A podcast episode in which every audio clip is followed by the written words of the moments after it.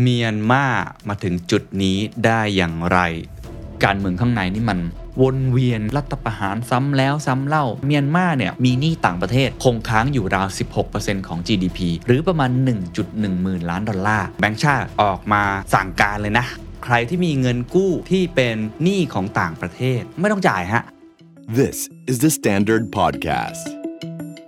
The Secret Sauce. Executive Espresso สวัสดีครับ ผมเคนนักคริน และนี่คือ The Secret Sauce Executive Espresso สรุปความเคลื่อนไหวในโลกเศรษฐกิจธุรกิจ แบบเข้มข้นเหมือนเอสเปรสโซให้ผู้บริหารอย่างคุณไม่พลาดประเด็นสำคัญ วันนี้อยากชวนคุณผู้ชมทุกท่านมาร่วมสนุกกันครับ อยากไปประเทศอังกฤษไหมครับ ไปที่กรุงลอนดอน ไปนอนโรงแรมฟรีๆเลยนะครับ โรงแรม The Standard ครับ บินตรงจากไทยสู่ลอนดอน ฟรีกับแคมเปญ Hey Standard Contest เป็นโรงแรมที่ฮิปมากนะฮะในตอนนี้ กติกาง่ายมาก ๆ ครับ เพียงแค่กดถูกใจ แล้วก็แชร์โพสต์เกี่ยวกับการชิงรางวัลจาก Facebook The Standard มหานคร แล้วก็ตั้งค่าเป็น Public หรือว่าสาธารณะ แท็กเพื่อน 1 คนหรือมากกว่านั้นก็ได้ครับ ต่อมาครับ กดติดตาม Facebook แล้วก็ Instagram ของ The Standard Bangkok มหานคร และ The Standard London ให้ครบทั้ง 4 ช่องทางนะครับ 3 ครับแอดเฟรนครับ ผ่านช่องทาง Line Official Account The Standard Bangkok เดี๋ยวจะขึ้นให้ไว้นะครับ 4 ครับ บอกเหตุผลว่าทำไมคุณถึงควรเป็นผู้ได้รับทริปสุดหรูอันนี้ รางวัลคืออะไรครับ ผู้ชนะฮะ จะได้ไปพักที่ The Standard London 3คืน พร้อมตั๋วเครื่องบินชั้น Business Class เลย ไปกลับ 2 ท่านเลยนะ ได้ 2 ท่านเลย จาก Etihad Airways นอกจากนี้ครับ ยังมีคูปองแทนเงินสดครับ มูลค่า 5,000 บาท ให้คุณเอาไปใช้รับประทานอาหารที่ตึกมหานคร ทั้งหมดนี้ไม่ว่าจะเป็นนอนฟรี บินฟรี กินฟรี ได้ฟรีหมดเลยครับสำหรับใครครับที่สนใจที่จะร่วมสนุกกับแคมเปญ Hey Standard Contest สามารถกดเข้าไปที่ลิงก์ด้านหน้านี้ได้เลยครับ เพื่ออ่านรายละเอียดเพิ่มเติม deadline ครับ คุณสามารถร่วมสนุกได้ตั้งแต่วันนี้ถึงแค่ 15 สิงหาคมนี้เท่านั้นโอกาสดีๆกับการพักผ่อนสุด e x c l u s i v e แบบนี้ไม่อยากให้พลาดเลยนะครับ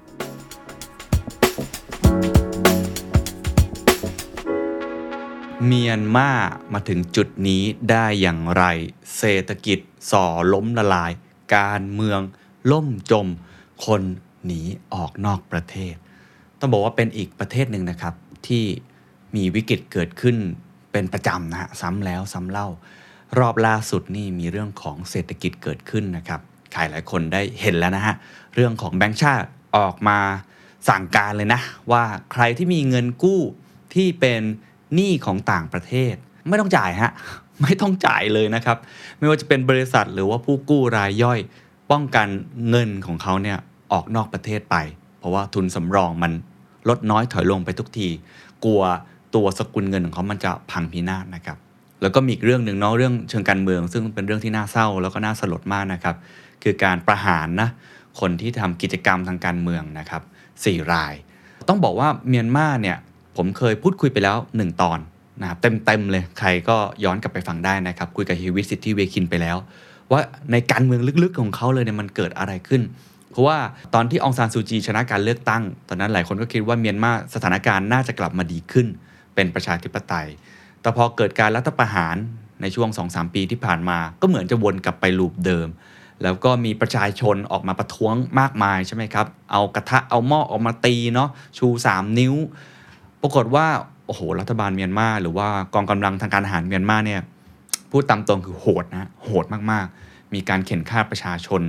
เป็นเรื่องปกติของเขาเลยเนี่ยทำให้ต่างชาติเนี่ยประนามแล้วก็ทำการคว่ำบาตรเยอะมากเลยนะครับ เมียนมาก็เลยเป็นประเทศที่จริง ๆ มีวิกฤตซ้ำแล้วซ้ำเล่าอยู่แล้ว แล้วตอนที่เราเห็นสถานการณ์เรื่องของประเทศ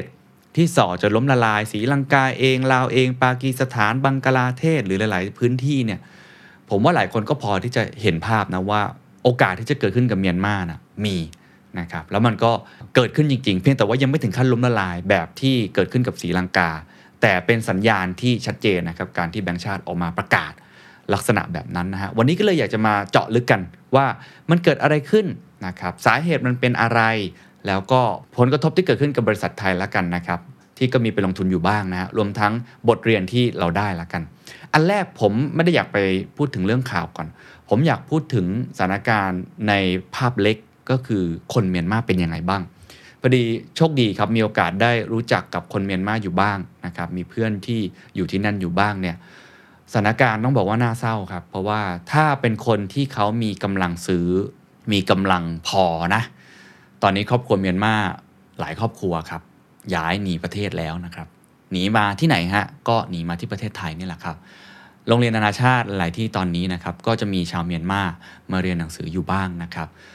ผมได้พูดคุยอยู่บ้างนะครับ ซึ่งต้องย้ำอีกครั้งว่ามันไม่ได้เป็นเคสที่สามารถไปขยายความระดับประเทศได้เนาะแต่ว่ามันเป็นก้อนหินก้อนกรวดสะท้อนผืนพิภพแล้วกันว่า ความรู้สึกจริง ๆ ของคนเมียนมาคนคนหนึ่งเนี่ยเขาเป็นยังไงเขาก็เล่าให้ฟังว่าเขาเคยทำธุรกิจอยู่เมียนมาเกี่ยวกับการท่องเที่ยวก็ปกติดีนะครับ แม้ว่าจะเกิดสถานการณ์การเมืองที่มันเปลี่ยนแปลงตลอดเวลา แต่พูดก็พูดนะฮะเมียนมาจริงๆเป็นประเทศที่สวยมากนะครับธรรมชาติสุดยอดนะทรัพยากรธรรมชาติแหล่งก๊าซธรรมชาตินี่ บ้านเราก็ไปขุดเจาะอยู่เยอะนะฮะ ต้องบอกว่ามีแหล่งทรัพยากรธรรมชาติเยอะมาก คือธรรมชาติเนี่ยเขาให้ของขวัญไว้เยอะนะ ก็ธุรกิจก็พอดำเนินต่อไปได้นะฮะ ก็มีเงินหมุนเวียนอยู่บ้าง ต่างประเทศแม้ว่าจะคว่ำบาตร แต่ก็ต้องบอกว่ามีหลาย ๆ ประเทศที่ก็ยังคงเข้าไปทำธุรกิจอยู่ ปรากฏว่าพอมันเกิดเหตุการณ์ลักษณะแบบนี้เนี่ย ในช่วง 2-3 ปีที่ผ่านมา มันยิ่งตอกย้ำทำให้คนเมียนมาที่มีฐานะหน่อย แล้วก็เรียกได้ว่าเป็นเด็กจบนอก เป็นคนที่มีความรู้ความสามารถเนี่ย ไม่อยากจะอยู่ประเทศตัวเองต่อ แม้ว่าเขายังจะรู้สึกว่านั่นคือประเทศเกิดของเขาอะแต่ว่าเขาก็เป็นห่วงเนาะเป็นห่วงลูกหลานของเขาลองคิดภาพถ้าว่าเป็นเราเนี่ยมันเกิดสถานการณ์แบบนี้เกิดขึ้น เราก็คงจะอยู่ไม่ได้เช่นเดียวกันนะครับนี่คือภาพสะท้อนให้เห็นนะครับ แล้วผมเชื่อว่ามีหลาย ๆ คนนะครับประชาชนชาวเมียนมาเนี่ยก็ก็รู้สึกแบบนี้เช่นเดียวกันเพราะฉะนั้นผมถึงบอกว่าต้องเป็นกำลังใจให้กับประชาชนตัวเล็กๆนะชาวเมียนมาจริง ๆ ที่ น่ากังวลมากๆนะครับกับสถานการณ์ที่เกิดขึ้นนะครับ ผมจะลองเล่าให้ฟังในเชิงข่าวบ้างแล้วกันเนาะว่ามันเกิดอะไรขึ้นบ้าง เอาแบบใกล้ๆก่อนคือคงไม่เล่าถึงอดีตอะไรที่มันยาวนานนะครับ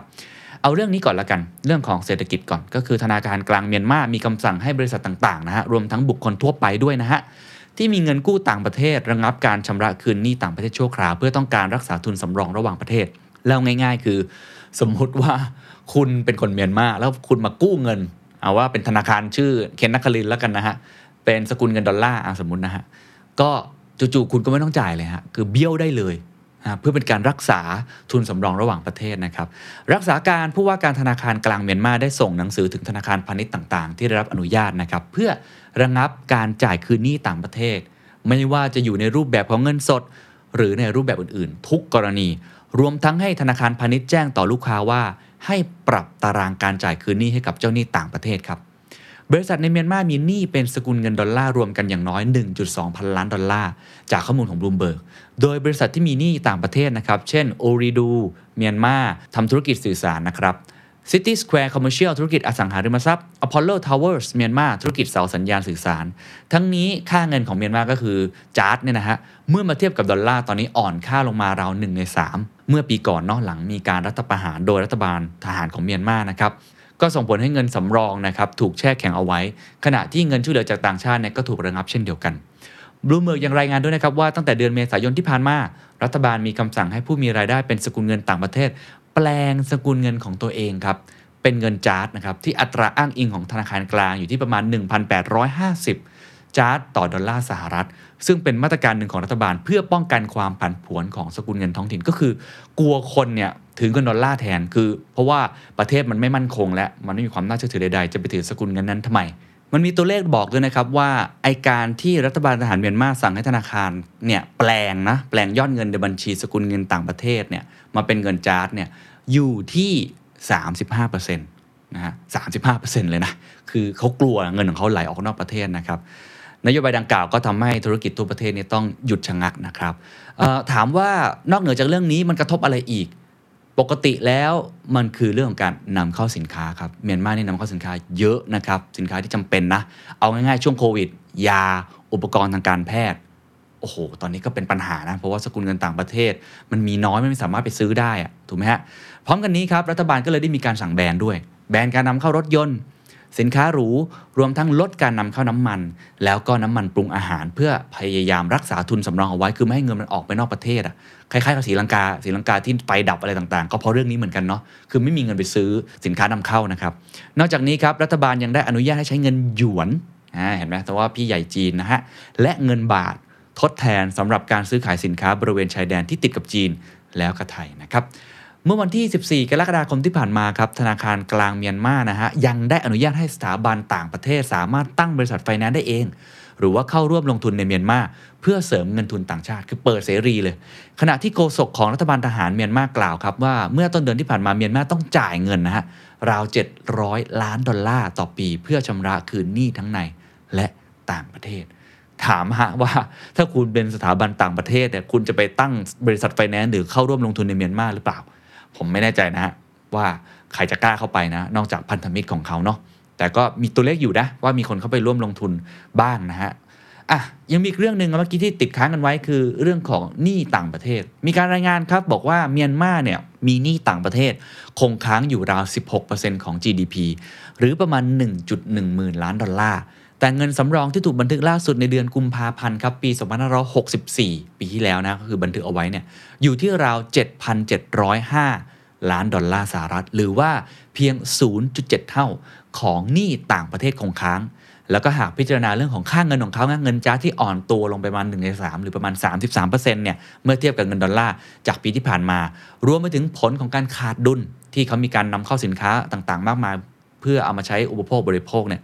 ก็จึงคาดการได้ว่าระดับเงินสำรองของเมียนมาในปัจจุบันครับ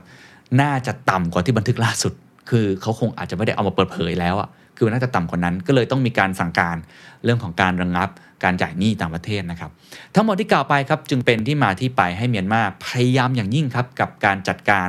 เรื่องของการไหลออกของเงินตราต่างประเทศ ก็อย่างที่เล่าไปแล้วเนาะจำกัดสินค้านำเข้าจากต่างประเทศ แม้กระทั่งน้ำมันเชื้อเพลิง แล้วก็น้ำมันปรุงอาหารนะครับ นั่นคือเรื่องของเศรษฐกิจที่หลายคนก็เลยจับสัญญาณนะว่าโอ้โหจะล้มละลายเหมือนศรีลังกาหรือเปล่านะครับ อีกเรื่องหนึ่งเกี่ยวข้องกันแน่นอน แล้วก็เป็นเรื่องใหญ่ที่สุดแหละสำหรับผมนะที่ทำให้เมียนมาเดินมาถึงจุดนี้ คือการเมืองข้างในนี่มัน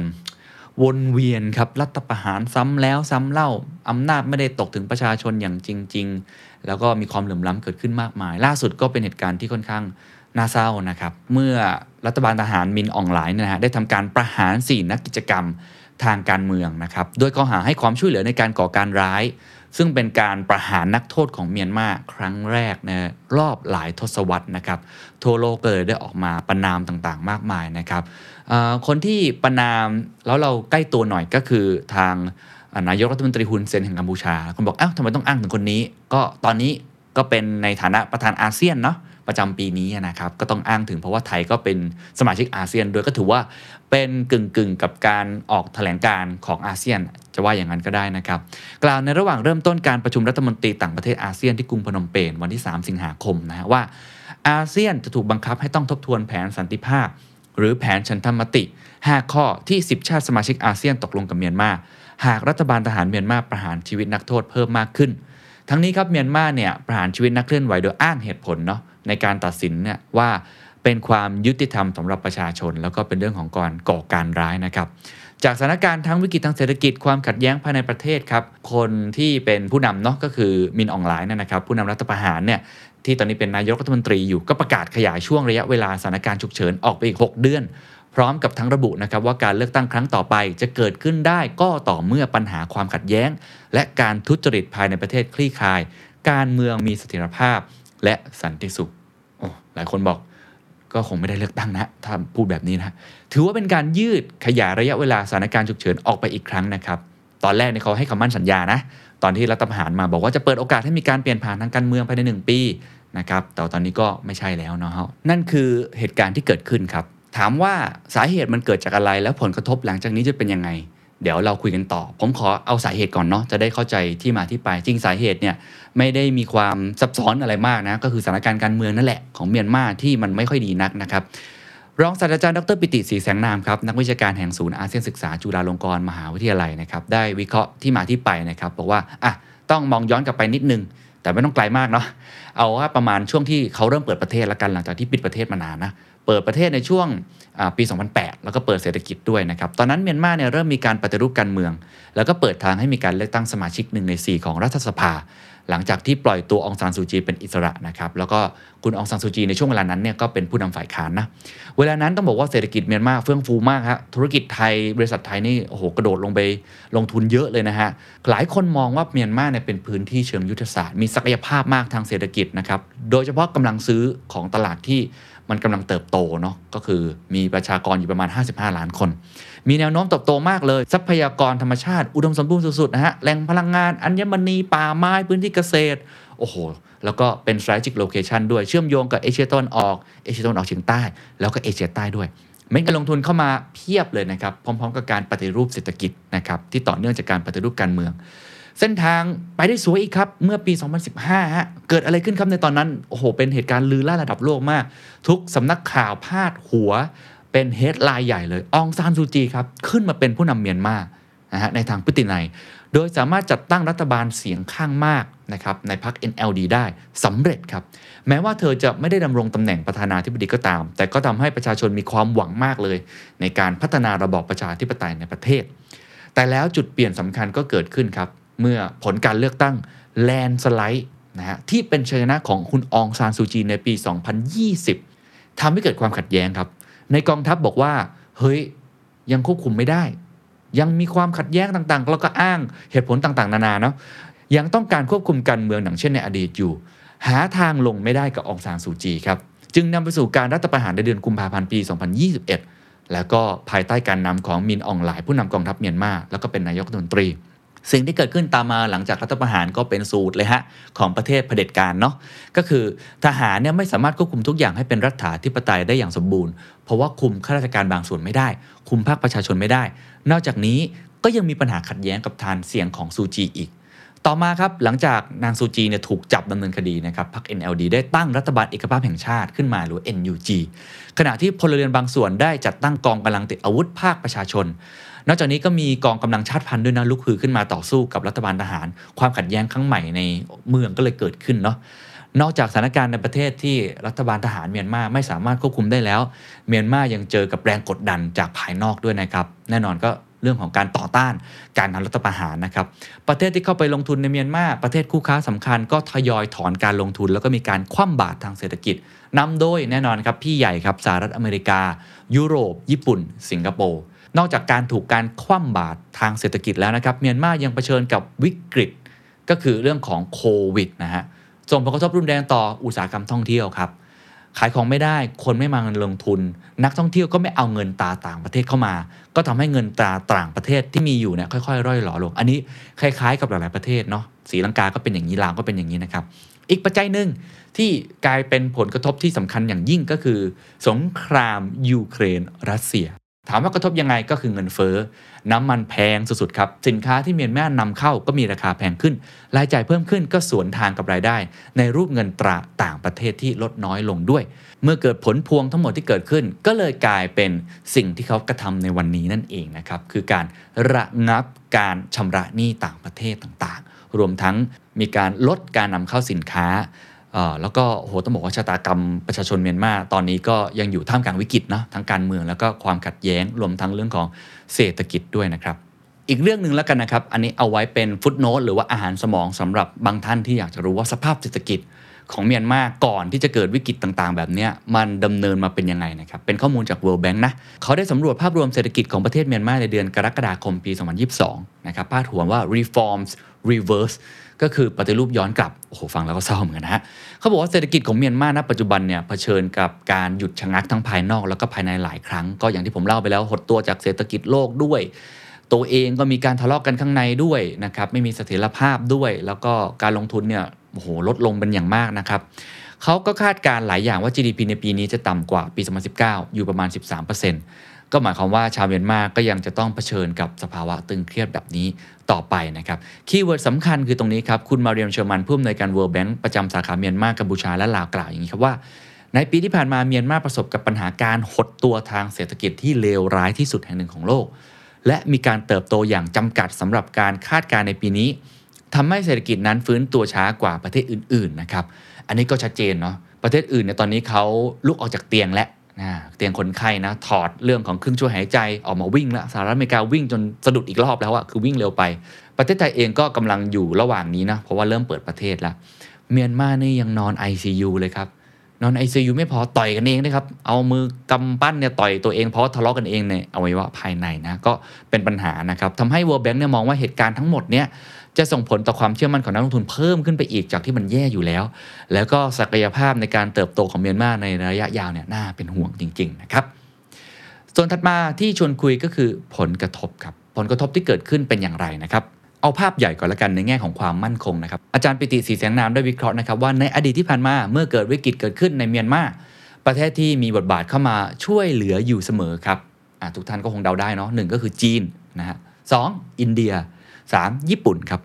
รวมถึงตอนที่เกิดวิกฤตต้มยำกุ้งด้วยนะครับ ส่วนวิกฤตในรอบนี้ ดรปิติมองว่าเป็นโอกาสของรัสเซียนะครับ เพราะรัสเซียในเวลานี้ต้องการเพื่อนเยอะมากเลยเนาะ เพราะว่าเขาโดนทิ้งเยอะมากนะฮะ นานาชาติคว่ำบาตรอย่างหนักจากกรณีรุกรานยูเครน ดังนั้นจะเห็นได้นะครับจากการไปเยือนรัสเซียของมินอองหลายเมื่อเร็วๆนี้ ส่วนนโยบายของจีนครับ ตอนนี้ก็มีหลักการชัดเจน คือการไม่แทรกแซงกิจการภายในของประเทศอื่น ดรปิติมองว่าจีนเนี่ยเปรียบเหมือนนักธุรกิจ ซึ่งนักธุรกิจนั้นไม่เลือกข้าง ดังนั้นการค้าระหว่าง 2 ประเทศนี้ยังคงดำเนินต่อไป โดยวิกฤตรอบนี้ครับอาจเพิ่มโอกาสให้เมียนมาให้ความสำคัญกับจีนมากขึ้นเพราะประเทศอื่นคว่ำบาตรไปหมดแล้วเนาะสำหรับไทยนะครับ ดริติมองว่าวิกฤตในเมียนมานี้อาจจะเป็นโอกาสให้ไทยได้ใช้เงินบาทมากขึ้น อย่างที่บอกว่าการค้าชายแดนเนาะ เพราะเมียนมาไม่ต้องการซื้อขายโดยส่งเงินดอลลาร์ออกนอกประเทศ ก็เพิ่มโอกาสให้ไทยได้ซื้อขายด้วยเงินบาทเพิ่มขึ้น นอกจากนี้ดรปิติยังเน้นย้ำความสัมพันธ์ทางเศรษฐกิจระหว่างไทยกับเมียนมา เพราะอะไรครับอะผมให้ทุกท่านเดาแล้วกันว่า มีสินค้าอย่างหนึ่งที่เรานำเข้าจากเมียนมาเป็นธุรกิจไทยนะไปลงทุนสำคัญที่สุดเลยสำคัญมากๆเลย เยอะด้วยนะฮะใช่แล้วครับพลังงานครับ ประเทศไทยพึ่งพาก๊าซธรรมชาตินะเพราะว่าทรัพยากรของเมียนมานี่เยอะเนาะแหล่งขุดเจาะเต็มไปหมดเลยเนี่ยเรื่องนี้มันมีตัวเลขที่เปิดเผยมาด้วยนะครับ ผมขออนุญาตอ้างอิงจากดรสันศรีอัดธรรมรงนะครับ เป็นอาจารย์พิเศษคณะบริหารการพัฒนาสิ่งแวดล้อม มหาวิทยาลัยพัฒนาบริหารศาสตร์หรือว่านิด้านะครับเขาเคยออกมาเปิดเผยข้อมูลที่ ผมคิดว่าน่าสนใจนะเขาบอกว่าประเทศไทยในยพึ่งพาการผลิตไฟฟ้าจากก๊าซธรรมชาติจากเมียนมาถึง 6,500 เมกะวัตต์นะครับพีคดีมานของประเทศปีนี้อยู่ที่ 33,177 เมกะวัตต์ อันนี้เขาบอกว่าณวันที่ 28 เมษายน ปีนี้เลย 2565 ไม่รวม IPS ที่ผลิตไฟฟ้าใช้เองนะครับก๊าซเมียนมาเนี่ยถูกกว่า LNG ที่นำเข้ามาก ๆ เพราะว่าตอนนี้เกิดสงครามในยุโรปนะครับกำลังไฟฟ้า 6,500 เมกะวัตต์ที่เมื่อกี้เป็นการนำเข้าจากเมียนมาเนี่ยพึ่งพิงเนี่ยเทียบกับพีคดีมานของประเทศไทยที่ใช้เนี่ยในทาง power system reliability ถือว่าสูงมากเขายกตัวอย่างเช่น เคยเกิดเหตุการณ์ก๊าซจากเมียนมาหายเฉียบพลันหนึ่งครั้งเมื่อวันที่ 15 สิงหาคม 2552 ตอนนั้นเนี่ยระบบไฟฟ้าไทยเนี่ยถือได้ว่าเกิด สภาวะที่ไม่แน่นอนเลยนะ เกือบไปไม่รอดเหมือนกัน เขาก็เลยสรุปอย่างนี้ว่าเรายังต้องพึ่งพาก๊าซจากเมียนมาอีก 10-20 ปีนะครับต่างจากยุโรปที่พึ่งพารัสเซียอีกแค่ไม่เกิน 2-3 ปี แล้วก็มีการให้คอมเมนต์ด้วยนะครับว่าถ้าเมียนมาตัดก๊าซทันทีจะเกิดอะไรขึ้น เช่น ไม่ต่างจากการที่ยุโรปโดนตัดจากรัสเซียนะครับค่าไฟฟ้าอาจจะแพงขึ้นอีกประมาณหน่วยละ 1 บาททันที แล้วก็โรงไฟฟ้าจะหายไป 6,500 เมกะวัตต์ โดยที่ไม่มีใครได้ทันตั้งตัว อะไรแบบนี้เป็นต้นนะเอาเป็นข้อมูลมาให้ทุกท่านได้ทราบนะครับ ทางบริษัทปตทสพเนี่ยไปลงทุนด้วยนะฮะรวมทั้งแรงงานด้วยเนาะแรงงานต่างด้าวอะไรก็มีอย่างมากมายมหาศาลนะครับดรปิติก็เลยกล่าวว่าอาเซียนมีหลักการสำคัญ คือการดำเนินนโยบายที่ไม่สร้างความเดือดร้อนให้ประชาชนเมียนมาซึ่งจะเห็นได้ว่าอาเซียนก็เลยไม่คว่ำบาตรหรือไม่ประนามใด ๆ เพราะมองว่าท้ายที่สุดไม่ได้ส่งผลกระทบต่อเหล่าผู้นำทหาร แต่เป็นประชาชนที่เดือดร้อนแทน อันนี้หลายคนก็ตั้งคำถามเหมือนกันว่าเฮ้ยธุรกิจไทยที่อยู่ที่นั่นเอาคว่ำบาตรเลยแล้วกันเนาะไม่ทำนู่นนี่นั่นละ นะครับผมมีโอกาสได้พูดคุยกับผู้บริหารที่ทำด้านนี้โดยเฉพาะนะด้านพลังงานเขาบอกว่ามันต้องแยกกันนะแยกกัน เรื่องของการคว่ำบาตรหลายครั้งเนี่ยมันไปกระทบกับประชาชนตัวเล็ก ๆ มากกว่านะคนที่เป็นผู้นำทางทหารเนี่ยเขาไม่ได้อะไรเลย เพราะว่าเขารวยมากเนาะแล้วก็กลุ่มเรื่องของอำนาจอะไรค่อนข้างมาก ก็เลยทำให้ธุรกิจตรงนี้ก็ยังดำเนินต่อไป แต่ว่าต่างประเทศถอยนะฮะเดี๋ยวผมจะมีเคสของทางกลุ่มพลังงานนี้ให้ดูด้วยอะเพราะนั้นเราไปดูกันดีกว่าว่า ผลกระทบต่อธุรกิจไทยเป็นอย่างไรบ้าง ที่ผ่านมาครับเมียนมาเคยเป็นดาวเด่นของอาเซียนในการเปิดรับการลงทุนภายหลังจากการเลือกตั้งทั่วไปเมื่อปี 2553 อย่างที่เมื่อกี้กล่าวไปแล้วนะครับประมาณปี 2008นะฮะแล้วก็นำมาสู่การแก้ไขกฎหมายธุรกิจหลายฉบับ โดยเฉพาะกฎหมายการลงทุนครับทำให้บริษัทไทยหลายรายเนี่ยเข้าไปลงทุนในเมียนมาจนกระทั่งล่าสุดในไตรมาสหนึ่งปี 2565 มียอดคงค้างเงินลงทุนโดยตรงของไทยในเมียนมาเนี่ยอยู่ที่ประมาณ 4,839 ล้านดอลลาร์ ทำให้บริษัทสัญชาติไทยหลายบริษัทเนี่ยน่าจะมีผลกระทบที่เกิดขึ้น ผมมีโอกาสได้พูดคุยกับเอกอัครราชทูตไทยที่อยู่ในเมียนมาด้วยนะครับในปีที่ผ่านมาช่วงเกิดโควิด ก็ต้องบอกว่าโอ้ตอนนั้นเขาพยายามโปรโมทมากเลยให้บริษัทไทยเนี่ยไปลงทุนในเมียนมานะครับแต่พอเกิดเหตุการณ์อย่างนี้ก็ต้องบอกว่าถอยก่อนดีกว่านะหลายหลายบริษัทนี่ถอยกันเต็มเลยนะฮะอะลองไปดูบ้างว่ามีอะไรบ้างนะครับกลุ่มพลังงาน แน่นอนครับก็คือทางปตทสพเนาะมีโครงการในเมียนมาเยอะนะฮะซอติก้าอะไรอย่างนี้เนาะแต่ต้องย้ำแล้วครับว่าเขาไม่มีรายการเงินกู้ต่างประเทศสำหรับโครงการในเมียนมาดังนั้นไม่มีผลกระทบต่อบริษัท ส่วนในด้านรายรับจากโครงการในเมียนมานะครับทางสพเนี่ยรับเงินจากทางปตทโดยตรงเป็นดอลลาร์นะครับเข้าบัญชีในประเทศไทยก็เลยไม่ได้มีผลกระทบนะครับมีข่าวหนึ่งที่น่าสนใจนะครับหลายคนอาจจะได้เห็นบ้างนะในช่วงปลายเดือนกรกฎาคมที่ผ่านมานะครับมันมีแหล่งขุดเจาะหนึ่งนะครับ ก็คือแหล่งยาดานา ในอ่าวมอตมะประเทศเมียนมา จากข่าวเนี่ย BBC ไทยรายงานว่ามีปริมาณ 770 ล้านลูกบาทฟุตต่อวัน ประมาณ 220 ล้านลูกบาทฟุตต่อวันเนี่ยใช้ในเมียนมาเพื่อผลิตกระแสไฟฟ้า หรือคิดเป็นประมาณ 50%ของความต้องการในการใช้ก๊าซธรรมชาติของเมียนมาเลยนะสูงมากนะครับ ส่วนอีกที่เหลือครับ 550 ล้านลูกบาทฟุตครับต่อวันเนี่ยสำหรับเป็นเชื้อเพลิงในโรงไฟฟ้าขนาดใหญ่และขนาดเล็กที่ไหนฮะ ในไทยครับจำนวน 12 โรงในไทย รองรับความต้องการใช้ไฟฟ้าและพลังงานของประชาชนกว่า 11 ล้านคน ในภาคตะวันตกและบางส่วนของภาคกลาง โดยปริมาณดังกล่าวครับคิดเป็นประมาณ 11%ของความต้องการในการใช้ก๊าซธรรมชาติของไทย ทางบริษัทจากฝรั่งเศสครับก่อนหน้านี้เนี่ยเขาเป็นบริษัทที่ร่วมทุนกันเนาะ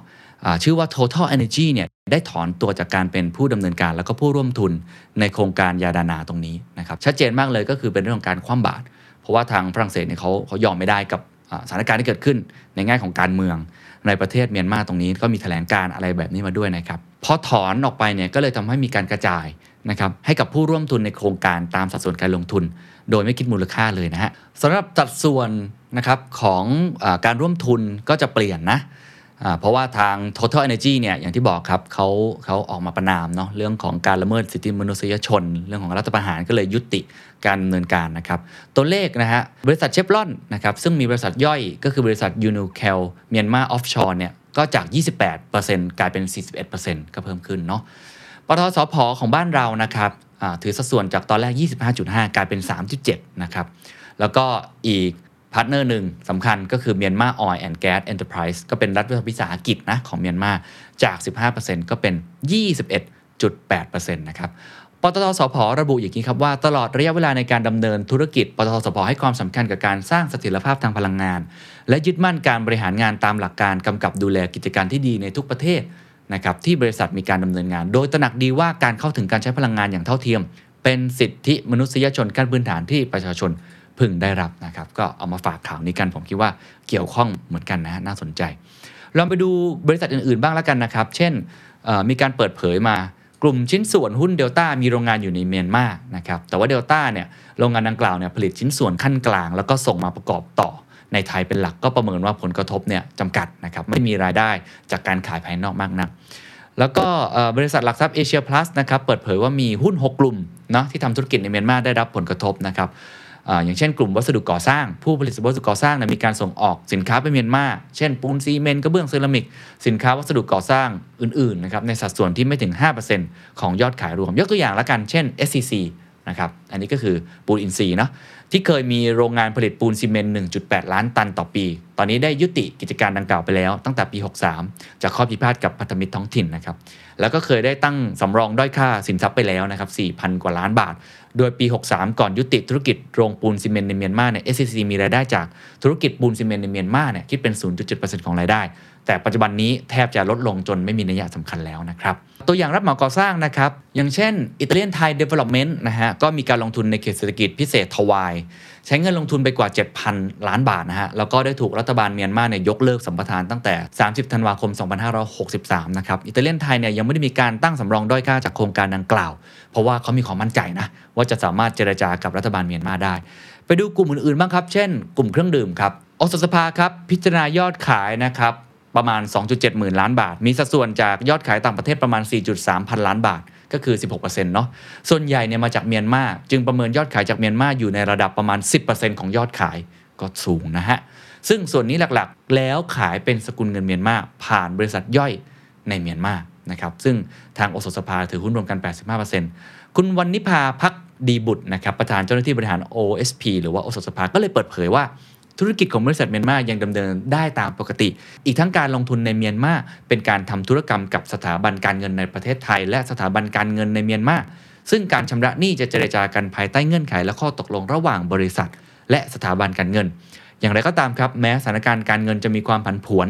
ด้านค่าเงิน ด้านอัตราการแลกเปลี่ยน แต่ธุรกิจของบริษัทยังคงดำเนินต่อไปได้ ซึ่งปัจจุบันการซื้อขายในเมียนมาทำได้หลายสกุลเงินมากขึ้นทำให้บริษัทบริหารจัดการทางการเงินได้หลากหลายขึ้น เพื่อรับมือกับสถานการณ์ที่เปลี่ยนไป ก็แสดงว่าคงมีผลกระทบนะฮะ แต่ว่าพยายามที่จะบริหารความเสี่ยงในตรงนี้อยู่นะครับ เมื่อกี้พูดถึงกลุ่มธนาคารนะครับ เราลองไปดูบ้างดีกว่าเอาตัวอย่างสักบริษัทหนึ่งซึ่งมีนัยสำคัญแล้วกันกสิกรไทยครับนะคุณกัตติยา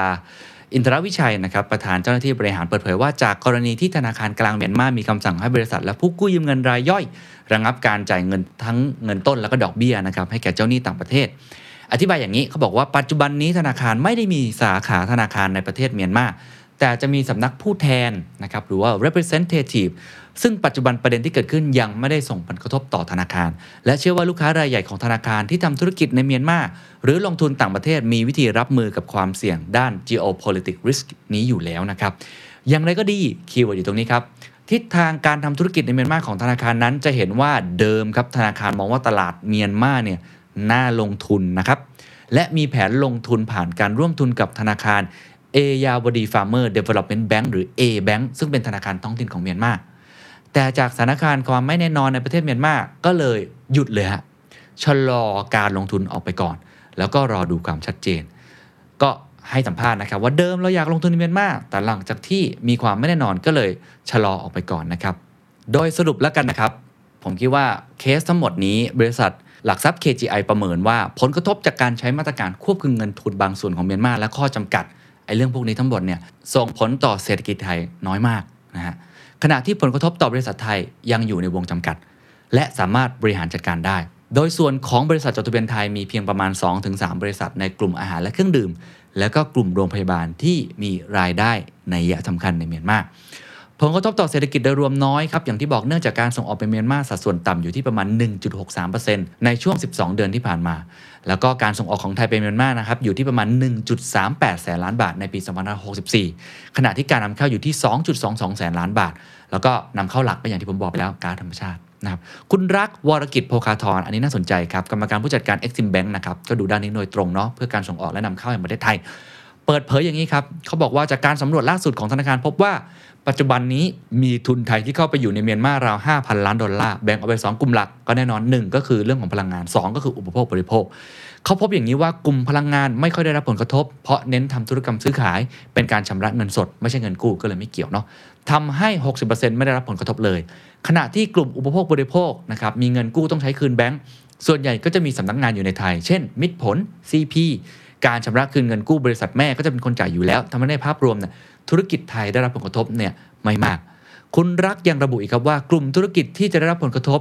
เรื่องนี้คือกลุ่มที่ทำมาหากินในเมียนมาเพื่อใช้หนี้แบงก์ไทยครับโดยกลุ่มนี้ธนาคารอาจจะต้องเข้าไปช่วยเหลือด้วยการปรับระยะเวลาการผ่อนชำระหนี้นะครับจากรายเดือนหรือ 30 วันเพิ่มเป็น 90ถึง120 วัน เพื่อให้บริษัทเหล่านี้มีกระแสเงินสดนั้นมาใช้หนี้เมียนมาเคยปิดประเทศมายาวนาน 30-40 ปีทำให้นักธุรกิจเมียนมาส่วนใหญ่ที่ทำธุรกรรมกับไทย จะทำธุรกรรมผ่านสิงคโปร์อยู่แล้ว อย่างไรก็ดีครับ ต้องยอมรับว่าปัญหาที่เกิดขึ้น อาจทำให้แนวโน้มการเข้าไปลงทุนในเมียนมาของไทยชะลอออกไป โดยธุรกิจอาจจะต้องรอดูความชัดเจนของเมียนมาหลังจากที่จะมีการเลือกตั้งใหญ่ ถ้ามีนะฮะ มีการเลือกตั้งใหญ่อีกครั้งหนึ่งครับ part สุดท้ายครับ ก็จะพูดถึงแนวโน้มหลังจากนี้ว่าจะเป็นอย่างไรต่อไป ซึ่งต้องบอกว่าประเมินค่อนข้างยากเหมือนกันนะฮะ ผมขออนุญาตอ้างจากดรปิติศรีแสงนามแล้วกันในมุมมองที่เทียบกับศรีลังกาแล้วกัน จะได้เห็นภาพนะครับ คือดรปิติมองว่าศรีลังกานะรุนแรงกว่า เพราะว่าเมียนมาเองเนี่ยในแง่ของการบริหารเศรษฐกิจประเทศเนี่ยไม่ว่าจะเป็นใครเนาะมินอองไลน์หรือว่าเป็นทางองซานซูจีเองเนี่ยไม่ได้แตกต่างกันมากนักนะครับเพราะว่าเมียนมาเนี่ยสามารถส่งออกได้อยู่ในตอนนี้ โดยเฉพาะเรื่องของการส่งออกพลังงานนะครับแต่ว่าศรีลังกาเนี่ยมันมีออชนวน การไปกู้เงินต่างประเทศมาอะไรค่อนข้างมากนะครับ อันนี้ในมุมมองของอาจารย์ปิตินะครับ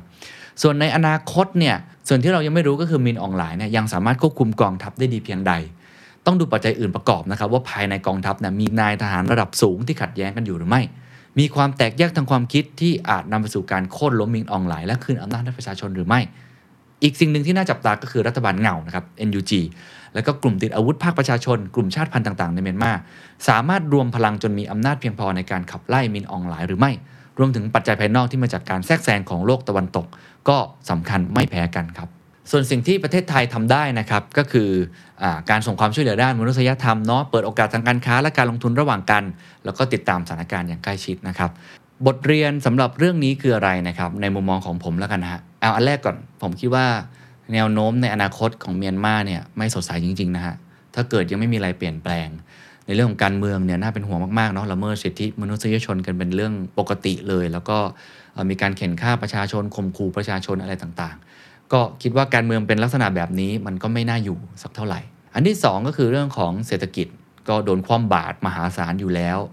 ดูนักลงทุนใกล้ตัวอย่างไทยเองที่ก็อยากไปลงทุนนะ ตั้งแต่เปิดประเทศมา 2008เนี่ยไปลงทุนแล้วก็รู้สึกว่าเป็นแหล่งทรัพยากรที่ดีในแง่ของมนุษย์เองนะครับมีการเติบโตรวมทั้งในแง่ของทรัพยากรธรรมชาติ แต่พอเจอแบบนี้เข้าไปก็ชะลอดีกว่าเนาะถอยดีกว่า แล้วก็จะเห็นเลยว่านักธุรกิจไทยก็มองคล้ายๆ กันว่ามันเสี่ยงเกินไป ในช่วงเวลาแบบนี้ยิ่งหลังๆเนี่ยมันเริ่มใกล้ตัวขึ้น มีการประหารนักเคลื่อนไหวเกิดขึ้นด้วยนะครับซึ่งทำให้มันเรียกว่ามันเอ็กซ์ตรีมเกินไป ผมคิดว่าตรงนี้อนาคตของเมียนมาก็ค่อนข้างลำบากทีเดียว เขาก็คงอาจจะต้องไปจับมือกับประเทศอื่น ๆ ที่พอที่จะเป็นพันธมิตรกับเขาได้นะครับ สุดท้ายครับผมคิดว่าบทเรียนที่ชัดเจนที่สุดก็คือการบริหารงานของประเทศนะฮะถ้าผู้นำหรือว่าทีมงานที่บริหารเนี่ยใช้อำนาจแล้วก็ไม่ได้คิดถึงผลประโยชน์ของประชาชนจริง ๆ เนี่ยผลเสียผลกระทบที่เกิดขึ้นทั้งหมดเนี่ยมันกระทบถึงประชาชนตัวเล็กๆ จริง ๆ สวัสดีครับ